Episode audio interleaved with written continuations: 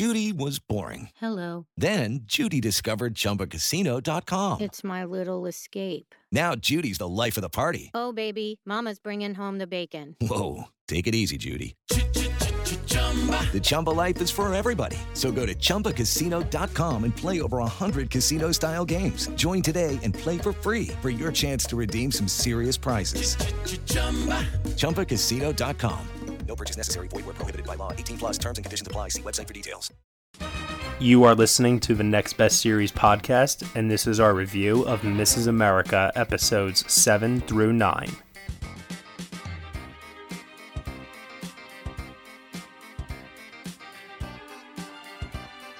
Hello, everyone, and welcome back to the Next Best Series podcast, where we review television under the umbrella of the Next Best Picture podcast. I am your host, Matt Neglia. On May 28th, 9:05 p.m., we are reviewing Mrs. America episodes 7 through 9, the end of the limited series of FX on Hulu, or is it Hulu and part of FX? I still haven't quite really figured that part out yet, if I'm being completely honest with you. FX on Hulu. It's so confusing. In any event, though, like it.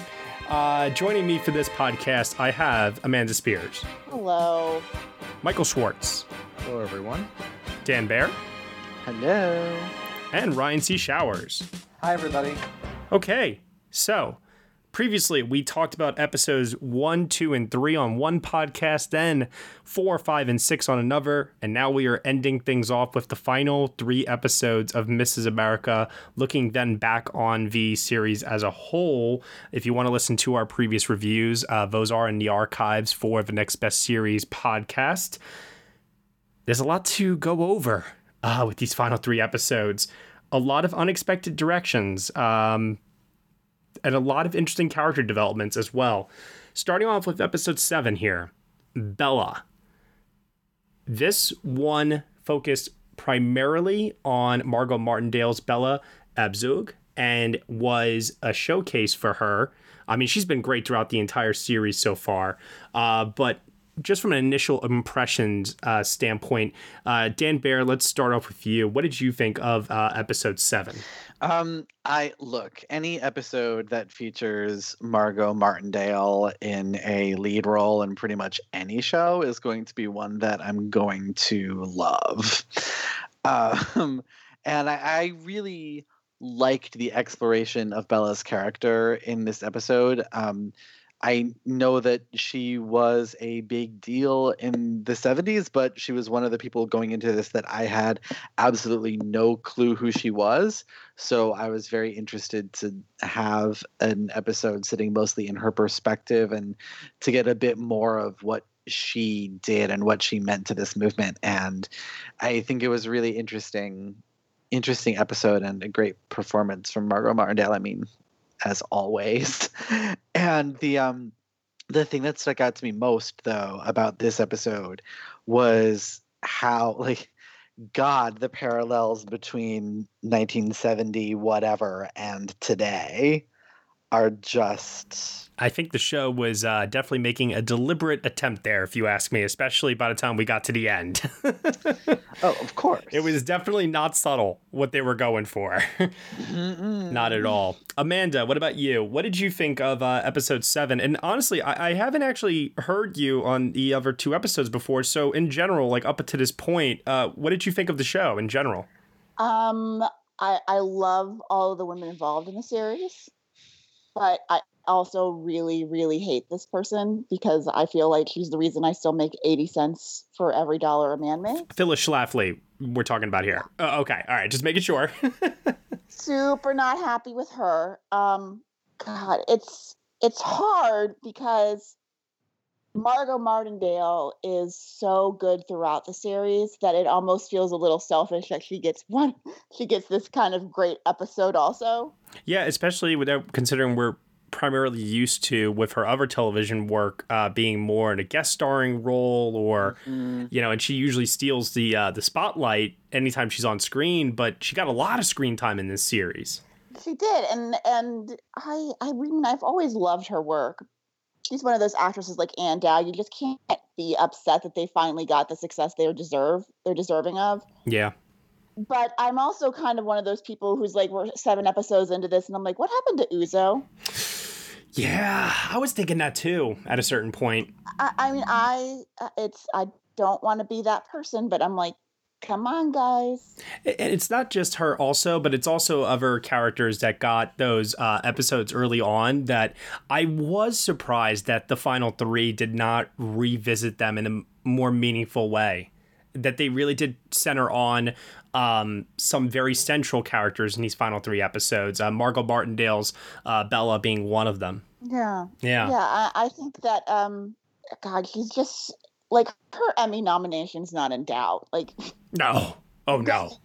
go- going into this, we, I mean, it's like, yeah, we all know she's getting an Emmy nomination. Um, but yeah, I, I love the series as a whole. I think that it's, it's just been, um, it's been a really good series. I don't know if it's going to get them the Emmy attention they want, but I did appreciate the Bella at Bella episode because she's not at the top of where she starts off. She's not in office. She's kind of lost. she's uh, having to go through um, uh, how do we say like this uh, this this re- gripping with this uh, like reality that she doesn't feel like a radical anymore. She's compromising a lot, uh, which I'm sure um, the others here we'll, we'll get into that a little bit deeper. Anyone who's been in politics that long has has definitely had to compromise a, lot to stay in politics, and it's it's one of those hard things to be out of. And she knows uh, that she might not be the the mover and shaker she once was. Yeah, yeah. Hey, it's Kaley Cuoco for Priceline. Ready to go to your happy place for a happy price? Well, why didn't you say so? Just download the Priceline app right now and save up to 60% on hotels. So, whether it's Cousin Kevin's Kazoo concert in Kansas City, go Kevin, or Becky's Bachelorette Bash in Bermuda, you never have to miss a trip ever again. So, download the Priceline app today. Your savings are waiting. Go to your happy place for a happy price. Go to your happy price, Priceline. It's time for today's Lucky Land horoscope with Victoria Cash. Life's gotten mundane, so shake up the daily routine and be adventurous with a trip to Lucky Land. You know what they say your chance to win starts with a spin. So go to luckylandslots.com to play over 100 social casino style games for free for your chance to redeem some serious prizes. Get lucky today at luckylandslots.com. Available to players in the U.S., excluding Washington and Michigan. No purchase necessary. VGW Group, void were prohibited by law. 18 plus terms and conditions apply. All right, uh, Ryan, episode seven, and uh, didn't have you on the last one. Uh, just out of curiosity, any thoughts on the previous three episodes that preceded this? Well, um, so the episodes that preceded this, four through six, um, I wasn't as strong on as the first, uh, the first three. Um, if you guys, uh, the people who listened to the first um, episode of this um, series podcast know, I absolutely was a huge fan of the first three. Um, the fourth one I thought was strong. Um, the fifth one I thought um, meandered a little bit for my taste. I thought I also thought the sixth one was very interesting. That being said, I do think that sometimes the show. Uh, one of my friends said it really well. They didn't really understand if the show always had something to say, if it always had a specific message in every single episode, or an overarching, um, uh, an overarching message. Um, that sometimes it felt like we were just watching a history lesson um, with famous actresses getting meaty roles. So nothing wrong with that, and I don't even know if I completely agree with it, but I think I I think that applied to some of those um, middle episodes. Um, in terms of episode seven, um, Bella, I thought was a very solid episode. Um, I actually think I know we've all everyone's um, been lamenting uh, Margo Martindale, but I actually think this is Cate Blanchett's best single best episode of the series. Oh, She gets she gets a lot of really emotional, um, dark scenes in this. Um, I've watched the, I've watched episode seven twice, and I hold firm in this, even despite the finale, her big speech in the finale, which I really um, which I really like. This is that's interesting because um, her her quote unquote friends um, actually decide to like keep her away uh, from the convention, claiming that she's like a light a lightning rod, and um, so she's actually out of this episode for a period of time outside of uh, when she's promoting her book in the beginning and. With her family. I, I do remember the scene with her and her daughter. That was pretty good. And then also um, with this episode, we were talking about it a little before. I think this episode, it, it uh, the the way that they talk about compromising and the way someone like Bella, who has been in this system and this fight for so long, um, she, she does have to start making compromises and she has to kind of be an, an adult. And I, I loved the way that the show explored what what that meant and the, the human cost of that. Um, because on a lot of levels, you have to be pragmatic if you want to achieve some things, but at the same time, you have to question, you have to weigh your principles. And I I thought that, that this episode of all the episodes captured it the most beautiful. I think in, terms of, and we've said this before, in terms of like examining uh, the mechanizations of like politics and how to navigate politically through um, not just issues but also people. Um, I think the show has done a really, really exceptional job of showing how tough it is to the point that it even becomes a joke um, that Bella criticizes uh, the opposition with, basically uh, telling them, "Hey, congratulations! You're doing all this work. You're basically working girls." yeah, yeah. Mhm. It's such a great line. It was fantastic. It's one of her best scenes. It's it's really um, a a full character. She wasn't somebody I knew that much about, which is uh, shameful. But uh, like her and Tracey Ullman's episode, I really loved how they dealt with not only um, the idea of being a radical, but the idea of age Mm-hmm. and being in the fight so long that it is a little bit on the fatiguing side. Oh yeah. And I love the fact that she's like, no, we can't keep these women out because then we're doing like she knows like uh, yeah, everybody else would love to keep these people out, but they're getting in fair and square. They have a right to be heard. So there is um, a, a survivor aspect that I, I appreciate to her performance. I agree with that completely, and I think that uh, we'll touch upon that again, uh, most likely when we get to episode nine as well. Uh, Michael, what about you? Episode seven. You know, Matt, I have a question for you actually. Sure, hit me. Regarding episode seven. Do you know what my favorite type of pie is? the one that gets slammed in Phyllis Schlafly's face to to the remote. Exactly. That is my favorite type of Oh pie. my god, that was incredible. Right in the face of Phyllis Schlafly. That was some Big Little Lies style like camp, and I loved it.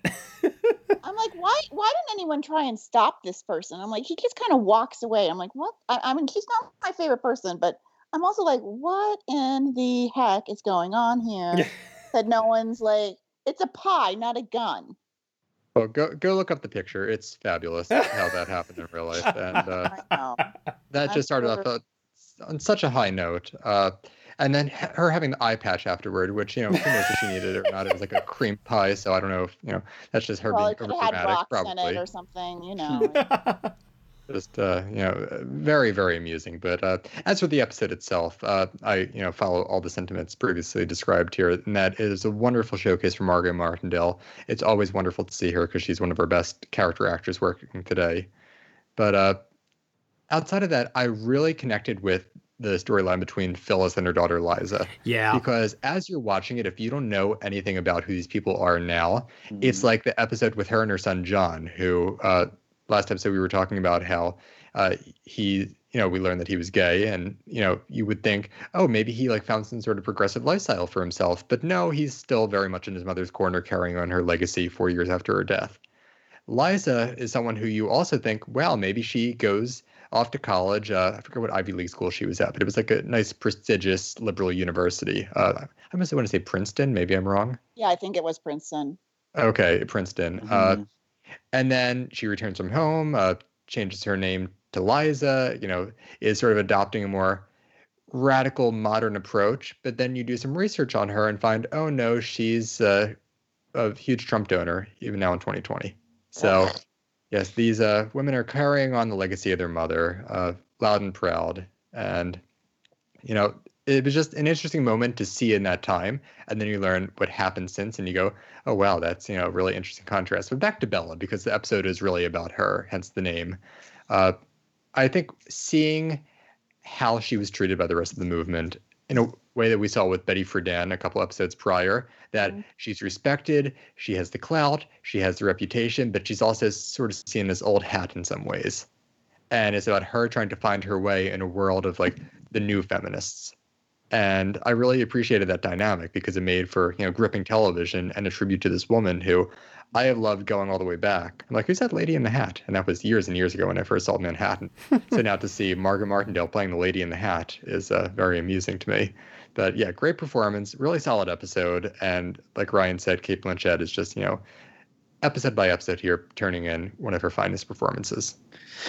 I just I loved the revelation that Phyllis and Bella used the same campaign slogan more or less. Mm, Mhm. yeah. and I'm like, I'm like, uh, but that's one of those moments where you just want to slap Phyllis. Like, do, do, do, do you not see? Like, do you not see why that wouldn't work for you and how that's so like cynical and disgusting of you? Well, that that's exactly it. she does see. She knows she's a smart woman. She knows exactly what she's doing. Like, but that's the point. sometimes she does, and sometimes I really think that she genu the the show plays it like sometimes she genuinely believes the bullshit she's selling and sometimes it doesn't and i think that's also fascinating Yeah, I, I agree with that. And I think these final three episodes, there was a reoccurring theme throughout of challenging her viewpoints and um, the opposition's uh, viewpoints to a point where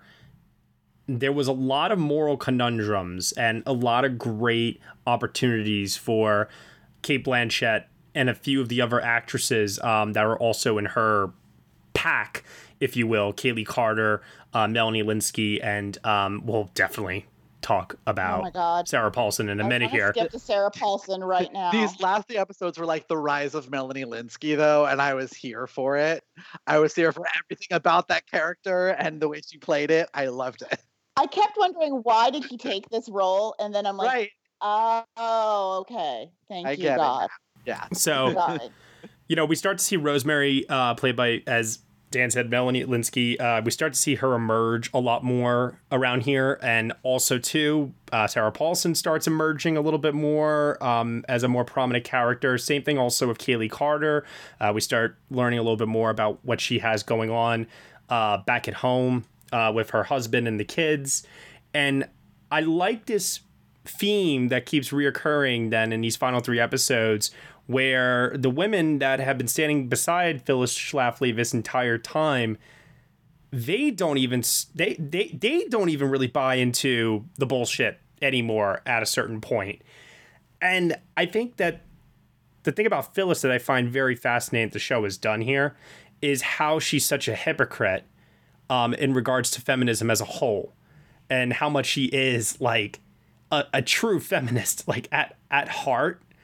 And I don't want to spoil too too much because we're going to talk about this I think a lot at the at the end of episode 9 but I think that you, you do start to see all of that really start to get laid out here. You know what I mean? And it just continues in 8 and 9 and so I while 7 was a little bit of a slower episode I appreciated the groundwork that was laid to kind of wrap this whole series up. Seven was a setup episode, as much as I I hate to say that, but um, yeah, it, it, it is kind of setting up yeah some of the uh, the larger themes that are going to come up in the last two episodes. Yeah.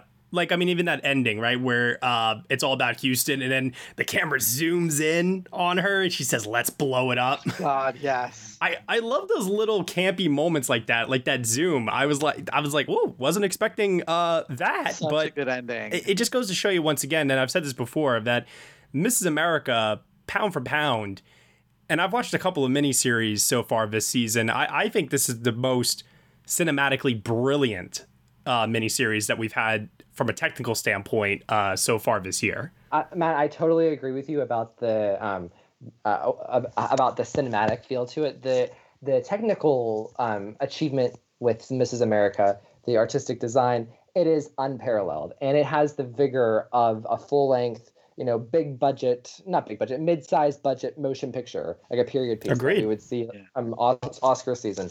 And um, the thing about Mrs. America, I, it's um, I think it, it it's it appeals to a very like has it has much a very snob appeal that it would appeal to, to classic Emmy voters, and I think it completely succeeds in doing that. And I think that its cinematic feel and the look and the costumes and the sets and the um, the the designs and the uh, with the with the editing that all contributes to that highbrow snob appeal type of show that it, it is going for.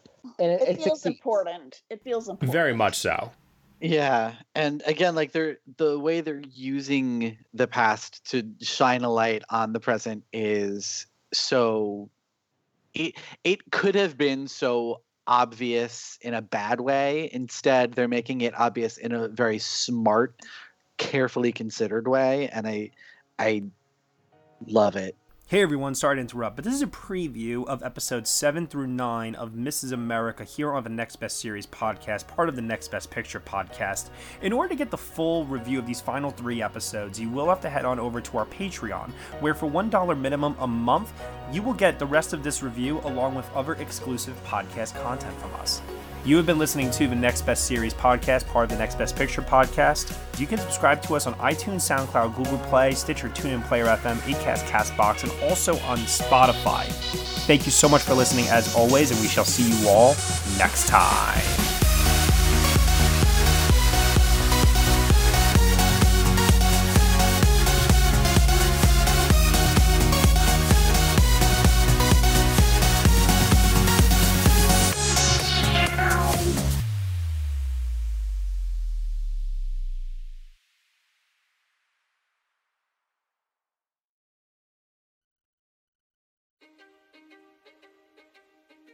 History is complicated. The story of human progress is long, messy, and riddled with controversies big and small. On Conflicted, we dive headfirst into history's most infamous events and contentious figures. We try and untangle the good from the bad, the fact from the fiction, and the monsters from the misunderstood. Was Genghis Khan a murderous butcher or a civic pioneer? Did the Allied powers go too far in firebombing the German city of Dresden at the twilight of World War II? And how did the Marquis de Sade acquire such a sinister reputation? And was any of it true? These are just a few of the tough questions we wrestle with and investigate on Conflicted. So if you love history or just enjoy a good story, please join me, your host, Zach Cornwell, for a fascinating new topic each and every month. Conflicted, a history podcast, is available on Spotify, Apple, or wherever else you get your podcasts. I hope to see you soon.